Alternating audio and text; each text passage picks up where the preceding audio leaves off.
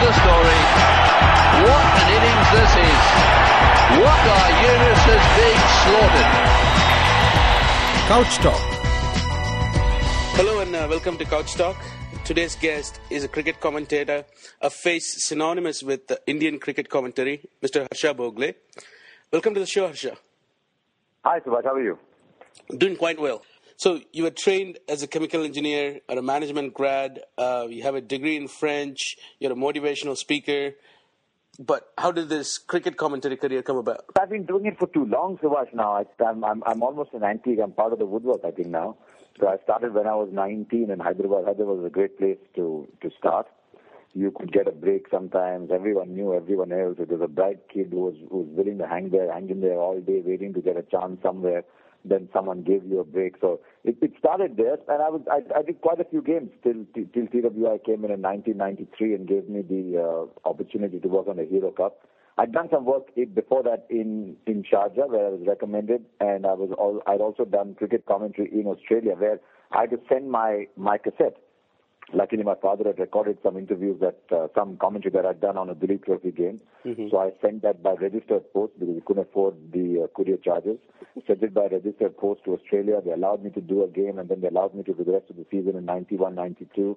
And within the broadcasting fraternity word spread, so BBC World Service started using me a little bit. And then when TWI came to India and were looking for an Indian commentator, then there was someone who had uh, the basic broadcasting discipline already. So that, that helped. And it, also helped that there weren't a lot of cricket commentators then, so it was possible to get a break for a young kid. That that's one of the main uh, questions from a lot of people. You know, this is from uh, Saurabh Malhotra. He wants to know: Is there a space for a common man who loves cricket, who comes watching the cricket and is trained in media journalism, to come through? Because right now the arena is dominated by ex-players. Uh, I think so. I think Soros is a fairly prolific tweeter, isn't he? But um, no, I'm I'm afraid the door's been shut. The door's been shut. I, I just I just squeezed in before the door got shut. And I, actually, it's difficult for me to put it up front because if, if I state my views up front, people will think, yeah, you know, he, he's saying that because he's not a cricketer. But I, I very strongly believe that there are two aspects to to broadcasting. There is the language and there is the game, and and both should be measured equally. But increasingly these days, we tend to put a very, very low value on communication and a very, very high value on biodata. And as a result, you're getting people based on their biodata rather than on their communication skills. I can understand a, a, a Nasser Hussain, or I can understand a Shane Warne, and Ian Healy, a, a Michael Atherton. Michael Atherton, in fact, has an ex- extremely good turn of phrase. Na- Nasser Hussain is, is very professional. He states his view up front uh, communication, the language comes easy to them. Both of them have been to university, are educated. I can understand. Where communication is fairly equal, then the person who's had experience out there in the middle has a far more compelling case. But far too often on the subcontinent, we notice that it is your biodata rather than your communication skill that lets you in. And I, I feel I feel very very sorry for for young kids today who are never going to get a break. So, I mean, you, you can become a news reporter, you can become a television anchor on a news channel, but for some reason, the world community has shut their doors on, on bright young kids in the area of cricket commentary. If you were to scan any of the tweets or, or any of the social media networking sites, it's quite obvious that uh, fans are completely unsatisfied uh, with uh, quality of commentary coming from the ex-cricketers, especially from the subcontinent. Um, and there are, of course, commentators from abroad as well that uh, people are not uh, very happy with the quality of the work. Uh, what are these television networks thinking? You know, wouldn't they be serving the fans by actually having someone that is passionate about the sport and is good with the language, is communicating well with not only the, their uh, co-commentators but with the fans? I have no idea, Subhash, because I I mean, it, as, as, you realize, I'm in a slightly vulnerable position. I can't bring the topic up because I'm the only one, and I'll be seen to be saying, "I'll look after guys like me," you know. So uh, because I'm the only one, I've got to tread very defensively on this ground. But all I tell people is that we're such a vast country. We're a country where there's a very lot of bright young kids. There's some brilliant, there's some very high quality newscasters. There's some excellent sports anchors. I said there must be 5,000 people better than us in this country waiting for a break. But I, I mean, there's only. I, I can't go too hard on that because, uh, as, as I said, I'm in a slightly vulnerable position on that. I'm sure when you grew up, uh, when you were uh, when your uh, cricketing commentating career was being formed, you know, you may have you, you probably had your idols who you looked up to and you wanted to emulate when while you were in the box. Um, do you feel aggrieved that the quality of commentary, uh, especially via TV, um, has dropped significantly? You know, my my I, I didn't have too many broadcasting idols to be honest. I I used to admire Anant Setalvad on radio, and the first time I heard Tony Cozier, I said, "Wow, this this is this is the man." And you know, just the other day, I was I was watching a very little part, a little bit of the West Indies Australia series, and there was Tony again, and I, I just felt brilliant. And and look at the respect that someone like Tony Cozier has garnered in the world of cricket from everybody. And it tells me that there must be another Tony Cozier somewhere. You know, there absolutely has to be a Tony Cozier somewhere. But does the new Tony Cozier get an opportunity? And that is my grouse with people that if there are bright young kids out there, you have to give them a go but uh, it, it's not happening. And, and to be honest, I, I don't see this. Uh, I, I don't see this happening. I'm waiting for for a producer who's, uh, who's who's able to look beyond. But as I said, one one thing is absolutely clear, and one thing I have learned from being in broadcasting is that there isn't a substitute for experience out there in the middle. So if there are two equally equally good communicators. Then I can completely understand why someone in the middle. I mean, I, I hear someone like Shane Warne, for example, and and I just enjoy listening to one. When when Rahul Dravid is talking cricket, or when Sangakkara is talking cricket, or, or like I did with Sourav Ganguly, I had a fascinating conversation with Sourav Ganguly a couple of days ago in, in Calcutta, and I just enjoy listening to them.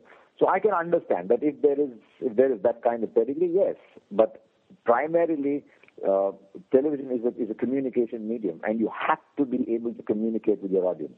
Is it because cricket is seen as a more cerebral game? Because you know, I live in the United States and I watch all the sports that's on TV, and you always have one guy uh, who comes from a journalism background who is trained to be, you know, speaking on. Uh, you know, television or radio, and then you have another guy sitting next to him, the color commentator, who comes from his experience having played the sport on the field, and that tandem works perfectly. I don't understand why TV producers would uh, compromise on that, you know, because I don't know. It still works beautifully on radio. I mean, I spent uh, uh, one and a half months in Australia doing radio commentary. I did four Test matches, and it was the most beautiful broadcasting experience of my life. I absolutely enjoyed it. Uh, there were two or three of us doing ball by ball. There was there was Kerry O'Keefe, who's, who's just a legend. There was Henry Lawson, Geoff Lawson, who's who's excellent. Then we had people like uh, like Damien Fleming and the others who were, were a welcome addition in the commentary box. And it was always one plus one. It is a caller and a summarizer, a caller and a summarizer. I believe the caller and summarizer route works very well. Though in television, what's happened is because of the Benauds and the Chappells, who are, who are very, very good commentators, who are, who are able to do both roles, the line between the caller and the summarizer has blurred somewhat with, with people playing almost the libero role, people playing both roles. So it, it's uh, it's very very good broadcasters like those that have that have blurred this line, and then with good reason. Hmm. So I'm assuming you prefer radio commentary because Anthony. Anybody would. I mean, I, I, don't I don't want to uh, tell people that I don't like television commentary. It's a different challenge. But for a broadcaster, radio is an easier medium to broadcast on. Television is a more challenging medium. Radio is, fun. It's like chatting with a group of friends, and everyone does that after dinner. You sit and chat and you talk, and that's what radio is. It has its own discipline, and you, you can never get by in broadcasting without a very, very strong discipline to what you have to do. You can't miss a ball, for example. You can't miss telling people what had happened, what has happened on that ball. You have to keep giving them the scores. You have to put to put the match in context. But in between all that, there's a lot of time for storytelling, for narration, and you become the eyes and ears of the person who's not at the ground. And that is such an honor. It is an honor to be the eyes and ears of someone who's not at the ground. You can never forget that. On, on television, you're not the eyes and ears because they're watching everything. So it's a completely different uh, format. So radio is, is a more fun format. Television is a more challenging format. You played cricket at the university level, um, you know, at, in Osmania, and you followed cricket for so long. When, when you're doing commentary on TV, you have to talk about the other aspects of the sport. Have you ever felt uh, disadvantaged that you are not a former, you know, international player or Ranji player? Uh, when you're sitting alongside, say, uh, Ian Chappell or uh, Sunil Gavaskar? Yeah, no, no, I've not, Subhash. I've not because I've always been very, uh, very aware of what my role in that box is. I, I will not comment on, on a batsman's technique. I will not comment on the batsman's suitability to be in a particular position while playing the ball. What I can do is, if I notice that if, if, if I suspect he's not quite correct in the way he's doing, I'll say it doesn't seem right, does it? And I will always get the person who has played that shot in that situation before to talk about it, because the moment I tread on somebody else's turf, then I'm playing the game in in in, in an away situation. Whereas for me, the home situation is to be able to build the atmosphere, to be to be able to read through the numbers, to be able to keep it lively, to be able to keep it chatty, but more than anything else, to be the representative of the common man. Because finally, the common man has to be represented. The entire telecast is aimed only at the viewer, and the viewer is not a test player. The viewer is a simple guy. The viewer is a housewife. The viewer is a working woman. The viewer is a retired, uh, is a retired, uh, the pensioner. So I try and play the role of the communicator to that person, and I facilitate the other people talking about the nuances of the game. That is not my area of strength. Sana Kazmi from Pakistan, she's asking, uh, what has First been... of all, I must tell you, I've, I've exchanged a couple of tweets with Sana, and she can be very sharp. and she is. Uh, yeah. uh, has there been anything rude or terrible said to you, you know, when you were coming up as a commentator by an ex-player? Uh, what is the worst thing being a non-cricketer commentator? I was very lucky that in my early years in broadcasting, I met some wonderful people. I mean, I, I met people like Michael Holding. And can you imagine? There is the Michael Holding. And at not once did Michael Holding ever give me the impression that he was Michael Holding and I was only Harsha. You know, so you remember with gratitude people like these in your early years. Yes, in my later years, people have people have said things to me and people have done things to unsettle me. But overall, I am I am so blessed to be doing what I'm doing. And why would I want to remember those? We were talking about um, the Aam Aadmi, the common man, uh, you know, not getting a shot. Um, Siddhartha Vaidyanathan, he yes. says, you know, it's certainly out on TV and perhaps on radio too, unless FM channels are, you know, given the rights to ball by ball commentary, or should these uh, in a lack of a better word, amateurs um, should be uh, approaching internet as the platform, similar to what we have with Test Match Sofa. Uh, now, now Siddharth is, is, a great example of, of someone who has a wonderful way with words and understands his sport and, and has emerged as, as one of the finest young writers on, on cricket. Now, I, I if he is able to speak with the same felicity with which he writes, he'll, he'll be a prime candidate for a good ball by ball commentator on cricket. And that is why I keep saying that the few, the, the medium of, for everybody is radio, not television. But on the subcontinent, radio, radio almost bequeaths its strength. Radio almost bows before television and says, "Thou art, uh, thou art the greatest, and I am, I am your humble servant, and I will never compete with thee." You, you watch, you see BBC Test Match Special, you listen to ABC Radio. Radio does something there that television cannot do, mm-hmm. which is to be friendly and chatty and not have breaks and keep telling the odd anecdote. I mean, Kerry O'Keefe and me, there's a nine-minute clip on YouTube, though it's only on audio, just, just talking about a chili. But if you listen to that clip, you will notice that not one ball has been missed in it. Now, similarly, if radio stations in India or radio stations overseas were allowed to do ball by ball commentary. And I'm not even talking about spoofs. I'm not even talking about irreverent, irreverent stations that are there only to take the mickey out of people, but solid, serious ball by ball commentary. I would be the happiest person in the world. But radio in India uh, abstains from that responsibility. So there's, there's, very little we can do in India. But overseas, yes.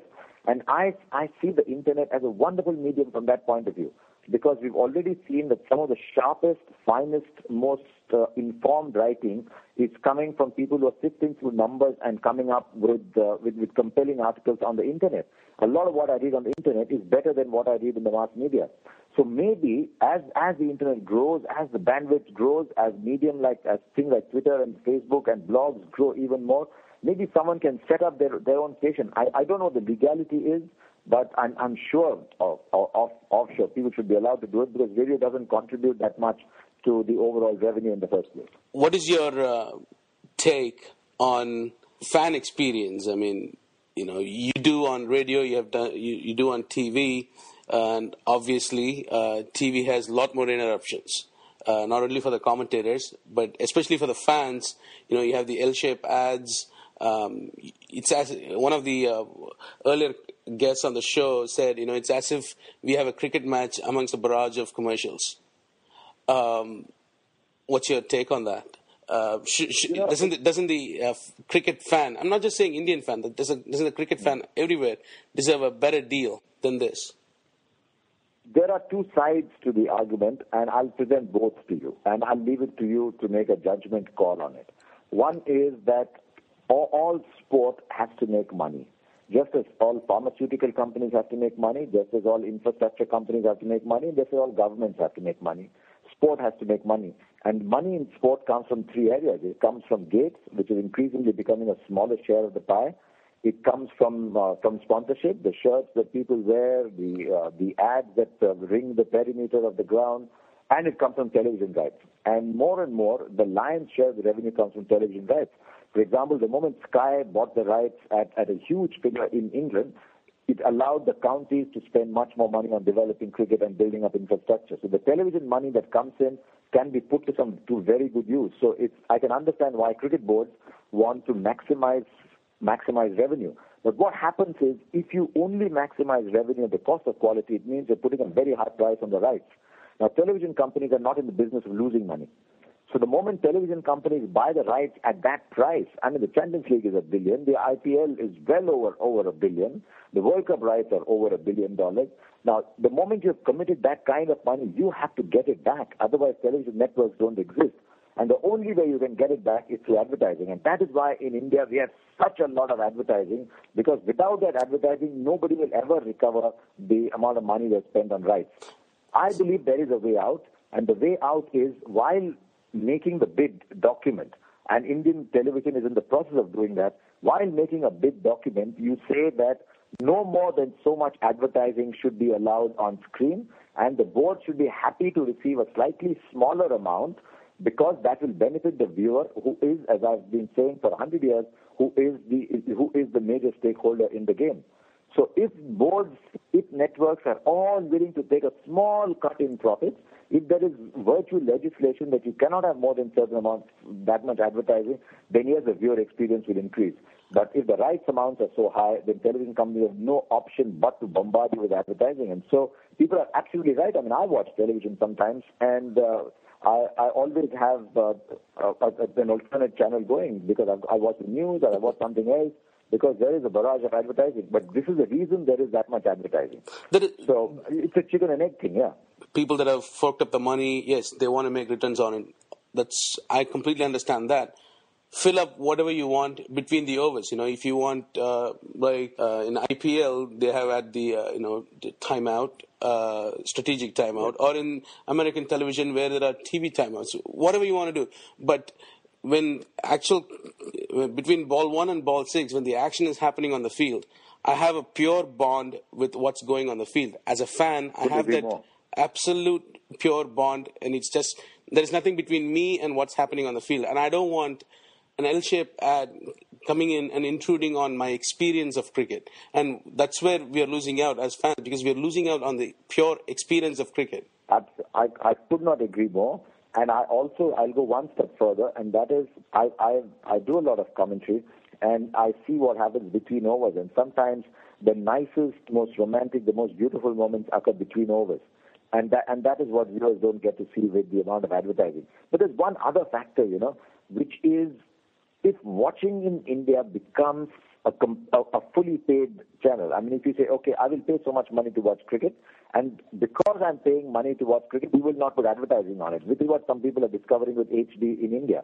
On, on people who have HD compatible TV sets, who are receiving the telecast in, in high definition, are, are paying extra money for high definition. They're, at least as of now, they're getting uh, the cricket with no commercials at all on it. Now, if people are willing to pay that kind of price, then they should be entitled to get cricket with uh, with no commercials on it, and that will be the ultimate test for all those who complain about the amount of commercials. Are you willing to pay what people in in say uh, in in England or in the US are willing to pay for pay television to be able to get an ad-free telecast? And I think that option must exist at all times in India. That India must always put out a, the entire world must always put out an ad-free telecast for people who are willing to pay the extra amount for an ad-free telecast. And then you have you have the choice of what you want to see. Fair. Um, Kartikeya, um, he has a question for you. Um, Sure. how do you see the recent quote unquote scandal with respect to your commentary colleagues, Sunil Gavaskar and uh, Ravi Shastri, and their contracts being managed by BCCI? And it was also reported that you know there was a similar deal um, with you, but it fell through. What is your opinion on it? I, you know, in, in countries like Australia and in England, they give out the television rights. Say in Australia, they give it out to Channel 9, they give it out to Fox Television.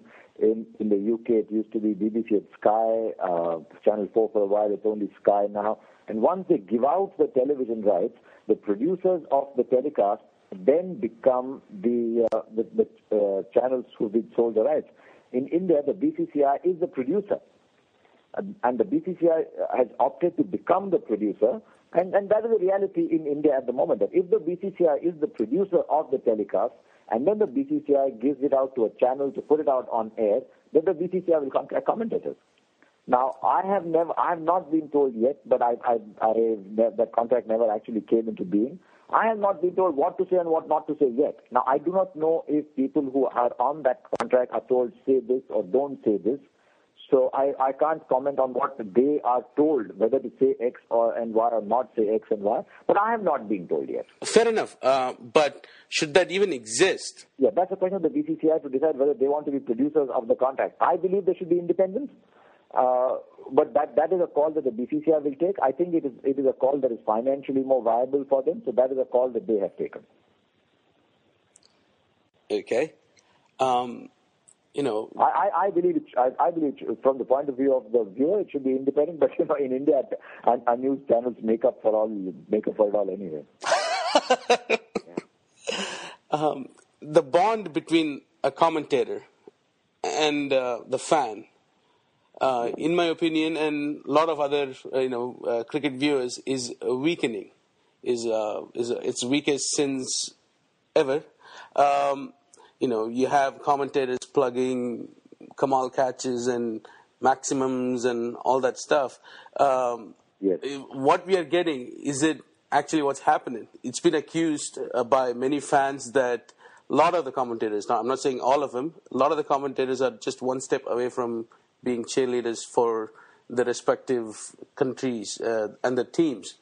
Um, so the the bond of trust between the fan that's listening to uh, you know the action being described by the commentator is he actually getting the real truth? And you're in, and, and fans are entitled to ask that uh, ask that question. I was I was quite surprised that for all the criticism that came India's way, I saw, I saw the Gatorade boys as the, as they call for drinks in Australia this year. And it's time for the Gatorade boys. That that's what Australia did. I think you will find that this will go back to what I was talking about, generating revenue for rights holders. If they find that they're falling short on revenues, they will find newer and newer ways of of generating revenue. And therefore, branding during a cricket match, branding on the telecast will increase. Now, at, at what at what position do you draw the line? When the deal of maximums came in, we found that some people were game and that some people didn't like it, and it was very apparent that who, uh, who was game and who didn't like it. But I still believe that you're branding a section of the telecast. It's not the best way, but the line has to be drawn where commentators do not become salespeople. And I, I remember being given a sheet of paper once, and I, I called up uh, someone in the IPL and said, "Look, I'm not a salesperson. I cannot read out product specifications. I cannot make brand promises on air." And to be fair to them, they promptly called back and said, "You're not supposed to do that. We will not allow that because we are not brand spokesmen." So it is okay to say, in, in their view, and that is a contract you sign. Either you say, I will not do commentary, or you will sign saying, I'm okay to say a DLF maximum or an MRF blimp or, uh, or, a, or a Karbonn Kamaal catch. But then if you're told to say, listen, Karbonn Mobile is the finest phone in the world and it is much better than a Nokia phone, then I think that is where you have to draw the line. Hmm. But I, but I agree. You know what I think? I, I genuinely do believe that it comes down to the uh, to, to revenue considerations. That if everyone wants revenue at the sake of the viewing experience, then you will get this and you'll get more of this. I mean, uh, in in all this, the fans are the ones that are continuing to get shafted. You know, whether it's the BCCI, it's the in India, fans in India are the least complaining fans in India, are the least complaining fans in the world. As Ian Chappell told me once, he said every time a fan complains or every time a cricketer complains, remind them that the ultimate power belongs to the fan. Because there are two buttons on a remote control that nobody else has control over. One is the mute button and one is the red button that switches it off. The ultimate power belongs to the fan. And I think the, if, if fans start to exercise their power, then they will start to get what they want. So you mean to say if if you're an Indian fan and want to watch cricket, you have to get shafted? I'm not, that's not what I'm saying. I, I'm saying this is the reality at the moment, and you have the power of either muting it or you have the power of not watching. But till such time as we put revenue first, we will get to see more of this. I'm not, I'm not defending it. I'm saying this is what, this is where the world will go. And I'm going further as to say this will not will happen. This not, this will not happen only in India. This will happen everywhere in the world. It's already started to happen. I, I've never seen the drinks break branded in Australia ever before, and I saw it this time already. That's a pretty depressing thought to have as a fan. You It know, is. It is. I mean, uh, we got a lot of criticism in the IPL from England and Australia for the DLF maximums, and all of a sudden, the moment the revenue opportunity emerged, they did have the Gatorade boys drinking out the drinks. So all I'm saying is because in India the revenue opportunities are so many, the, the markets are so huge, people are exploiting that. The moment the revenue opportunities come up somewhere else, I'd love to see a, a, a broadcast executive look a revenue opportunity in the eye and say, no, I will not do it. all right. I'm, And don't get me wrong. I'm not, No, I'm no, not no, no, I understand. I'm telling you this is the reality of today. It is whether you like the reality or not. That is the reality. It's, it's like saying, you know, this is the these are the kind of political candidates you have. I suppose uh, fans have to sacrifice watching cricket, uh, especially in India or India matches featuring India, for any sort of change to happen. Then, Possibly, I I don't know, but I'm I'm an eternal optimist. This this, might change too. I mean, if if uh, fan support builds up, this might change too. But you, you don't know. I mean, when uh, when, Shah Rukh Khan said "Thank God, Bo Lord Bo Jeet Re" on uh, on prime television and all the stadium was singing that was on television too. And and to a lot of people, that actually added to the uh, general entertainment that the IPL is providing.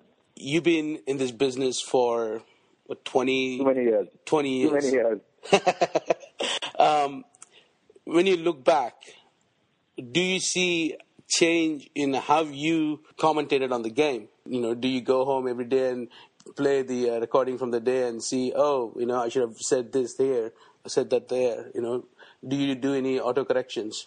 No, but I have. the, Uh, but but there are people who will let you know, and there are people you must listen to the people you trust, and ideally that is a producer's job. You know, a good producer will tell you, listen, just go a little slow.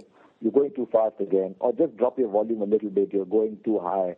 Good producers do that, and for some, uh, and it, it, you know, a lot of the new producers coming up in India are in awe of the commentators, and I keep telling them, you cannot be, it's your show, but sometimes they're in awe of the commentators.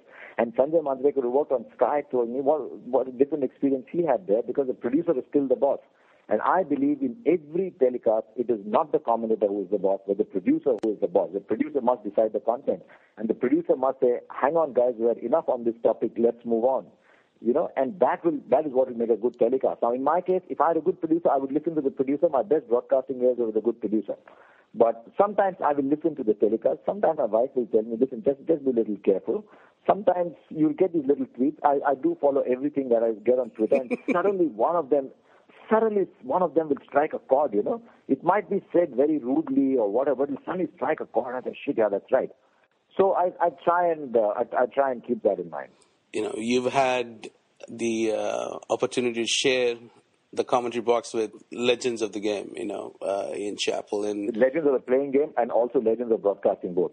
commentary, especially cricket commentary, is a lot of uh, you know. There's a give and take. There's an ebb and flow. In there is you know between the commentators, the the chemistry between them. Which are the ones that you have been most comfortable doing commentary with, and the most enjoyable ones? I, I don't normally cop out of situations because I don't like doing that. But I was asked this question once and I answered it very honestly, and it created, uh, and, and there were some people who didn't like a very innocent answer. So I, I decided that day that this life is too short to uh, to to allow things like that to happen. So, with your permission, I'm going to do a cop out on this. If someone said I I don't like I don't like working with Harsha for a very valid reason, you know I don't like working with Harsha. I mean, he's, he's I, I don't like. He talks too much, doesn't give me an opportunity. I, I'm I'm okay with that, but not everyone is. So I'm. Uh, there, there are some people I love working with, and almost everyone I love working with. But the, but I did explain what kind of people I liked working with, and it was completely misconstrued by some people. I'm not going down that path. It was a very forgettable experience for me. So I'm not going down that path. Fair enough. I mean, you're the guest. I mean, I asked the question. If you can't, if you can't answer know, it, I, if you can't answer it, I can't put a. Someone come hard at me in such a pleasant manner before. Even I can't put a gun to your head and say, no, no, no, you have to answer it. So, I don't. I mean, uh, I, I'd like to live a happy world there, so, Yeah. but not everyone is. you did ABC Grandstand uh, 92 tour, and now you did it in t- 2011 uh, 12. Meenal, she wants to know what were your favorite moments from these two uh, stints. And also, before listener Rastapopoulos, he wants to uh, he wants you to know that he absolutely enjoyed your stint in the recent Australia India series as well. You know, I, I first did ABC in, in 91, 92. I, because of a problem with flights and getting foreign exchange in India, one day I had a book on what it was to travel abroad in 1991. But with problems with foreign exchange and getting clearances and whatever, I actually landed in Brisbane at about 8.15 in the morning for 11 o'clock start for the game and literally had a shower and went straight to the ground. And the style in a style on the ABC was completely different from anything I'd ever done before. Um, for example, they had uh, they had a scorer next, but the scorer would only sort of give you little things, or you ask the scorer, but you did commentary off the scoreboard. And I've never done that before. And Gabba, the scoreboard was far away, the numbers were a bit small. And I was wide-eyed watching Jim Maxwell just do commentary off the scoreboard, like you know, like I would never be able to do.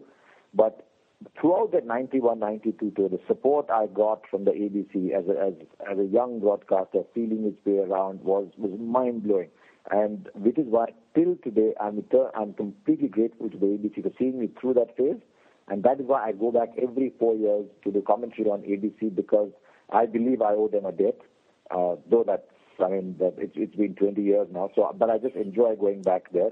I find the style has, has not changed. The style is as chatty as ever. Uh, you're entire, you're allowed to have your point of view without anyone, you know, asking you not to say certain things. There's extraordinary amount of freedom. You can, you, you're allowed your sense of humor. You're allowed your space. It's very, very, very professional. I mean, I, I remember uh, something I, uh, O'Keefe was talking to me about Skippy the kangaroo. And I said, Kerry, I grew up in a television era where we had Doordarshan single channel. I'd never known what Skippy the kangaroo is. And I said, I mean, I said, can I ask you what uh, uh, uh, Jungle Jungle Pata Chala Chaddi Pen Ke Phool Chila? You don't know. And I literally said this on air. And, you know, we were laughing it off. And, and while he's talking about Skippy, the kangaroo, the, the sound engineer quickly plays out the soundtrack from Skippy the kangaroo. I mean, that's how good the sound engineer is. He's quickly pulled it out from somewhere, he's played it out, and karaoke starts humming along to the soundtrack of Skippy the Kangaroo without missing a ball. So I, I think that is what makes working on the ABC such such a such a great pleasure. So yeah, I, I absolutely enjoy, I enjoyed it in '91, and I enjoyed it just as much in uh, in 2011. You mentioned the freedom to express your views and your opinions and your thoughts. Uh, some questions have come in.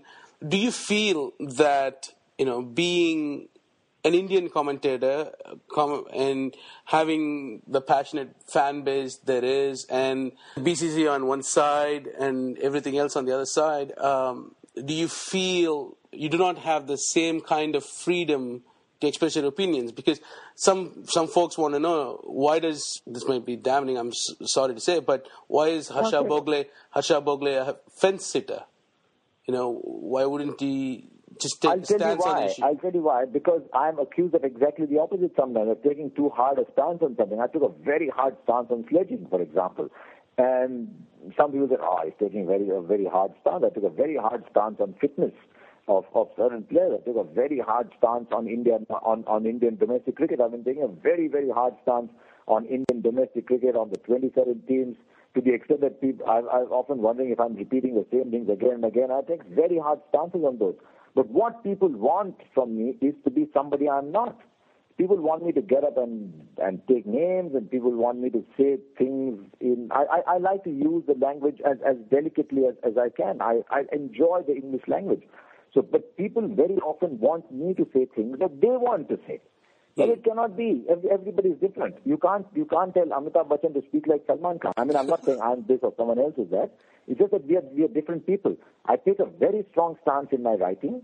I don't always take as strong a stance in my broadcasting because I don't see that as being my role. My role is a facilitator on a broadcast, so I don't see myself playing that role on in, in broadcasting. When it comes to writing, it's my byline, it's my point of view. I'm a, I'm a singles player in writing. I'm a doubles player in broadcasting. So I'm a singles player. My point of view in writing is much stronger than my point of view in broadcasting, and that is for a reason. Even even with your columns on, say, Cricinfo or Yahoo or elsewhere, people feel Harsha doesn't just he doesn't cross that line. But it's a new it's a new generation. The new generation is uh, is is is a very irreverent generation. They're happy to call things as they are, but they can't expect everyone else. I'm not that kind of person. I mean, a, a, a Hrishikesh Mukherjee cannot make a Quentin Tarantino film, right? so if you want Quentin Tarantino, you see Quentin Tarantino films. If you want to see Hrishikesh Mukherjee, you see Hrishikesh Mukherjee films. We all are we all are made a certain way. I'm in this game because I'm, I feel blessed every morning that I'm in this game. I'm deeply, I have a great sense of gratitude to the sport for allowing me the life it has given me. I enjoy this game enormously. I enjoy watching Shakib Ul and I said nice thing about I, I enjoy watching Umar Gul and Mohammad Hafeez and Yunus Khan, and I enjoy watching some of the Australian English players. But if you want me to take an us and them stance in a commentary box, it's not me because I don't like an us and them stance. I, I believe our job is not to influence minds strongly, but to convey the beauty of the game. I, I, I completely get your point. And to address your uh, earlier thing, analogy, no, I, I don't think there would, there's one person anywhere that wants Amitabh Bachchan to be talking like Salman Khan.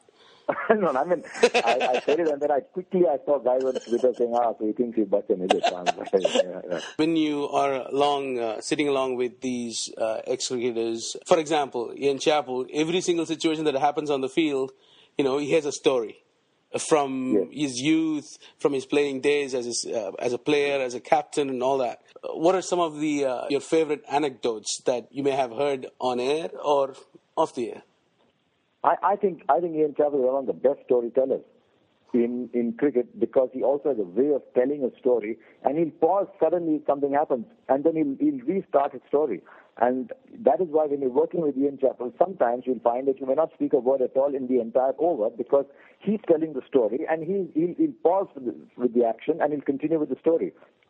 So there are some great stories. Geoff, Geoff Boycott used to be a, a, a good colleague to work with because he he gave as hard as he took. He, he, he was willing to take. We came we gave, we gave him a hard time sometimes, but uh, and he gave us a very hard time sometimes. But but that's okay because we got along uh, we got along fairly well.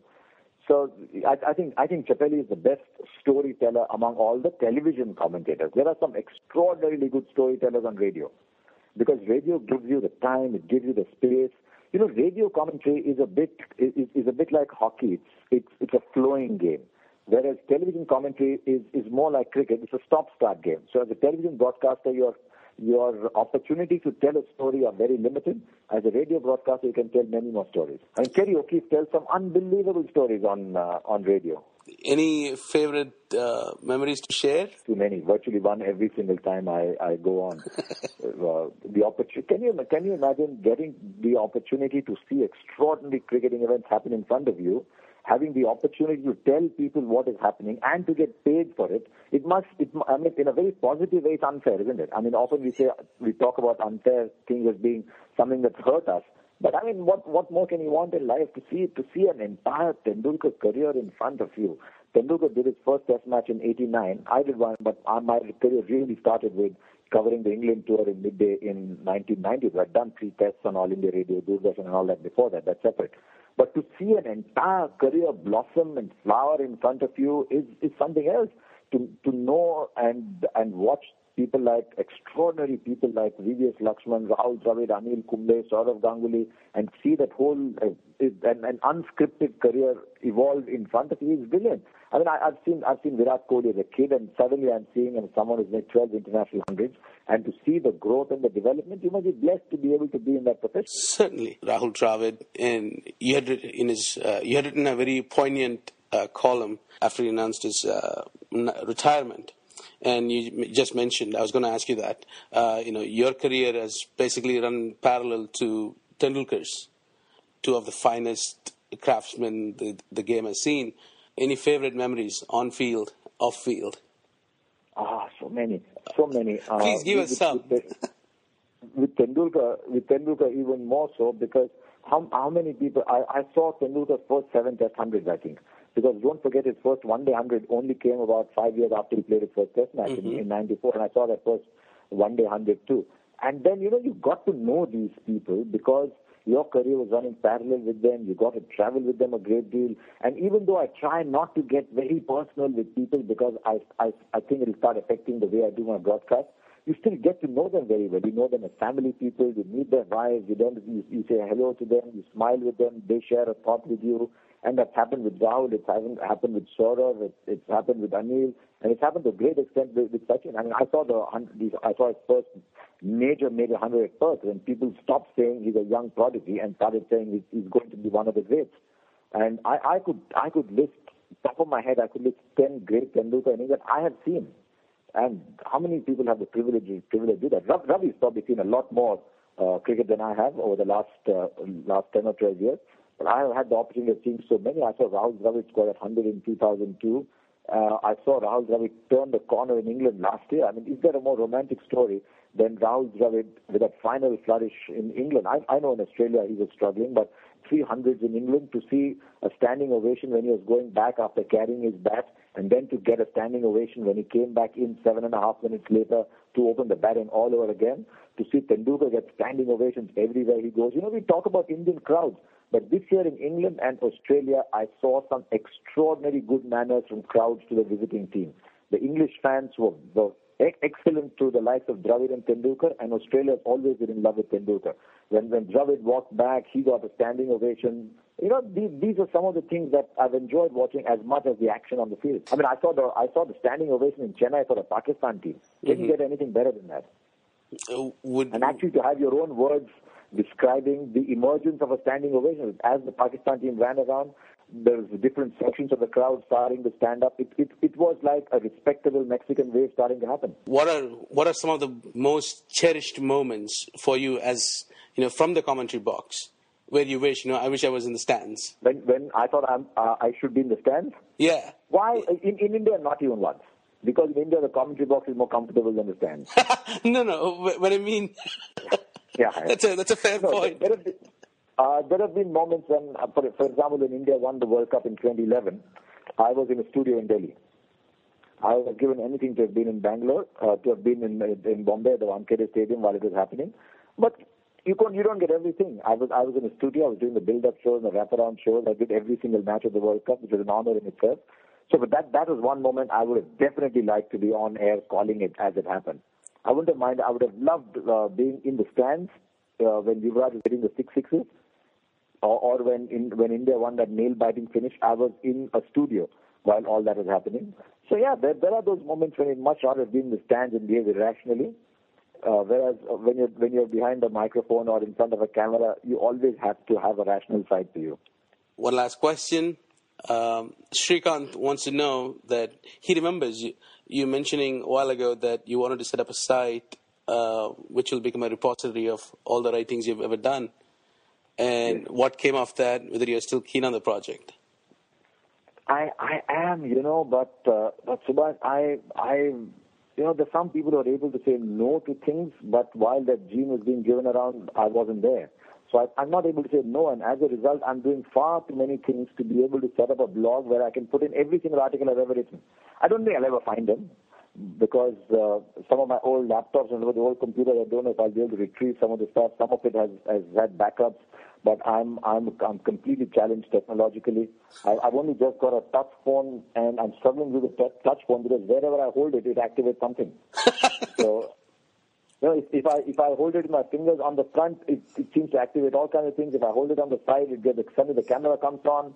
I'm, technologically challenged, but I don't know if I'll be able to do that, but one day I will. One day I will. I'll I'll try and put all that, all my video blogs, for example, on uh, that that on on the YouTube channel. There's 89 blogs there. Uh, try and put all those on one place. Maybe maybe someday. I mean, it's hard to believe you're, you're technically cha- technologically challenged, but very, very, very, very. All right. Um, on that note, Harsha, uh, it was an absolute pleasure talking to you. Thank you so much for uh, coming on the no show. Worries.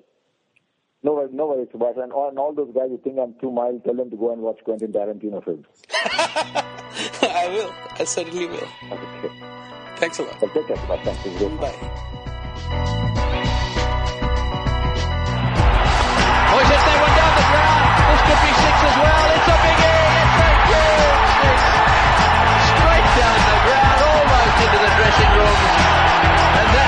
The story. What an innings this is.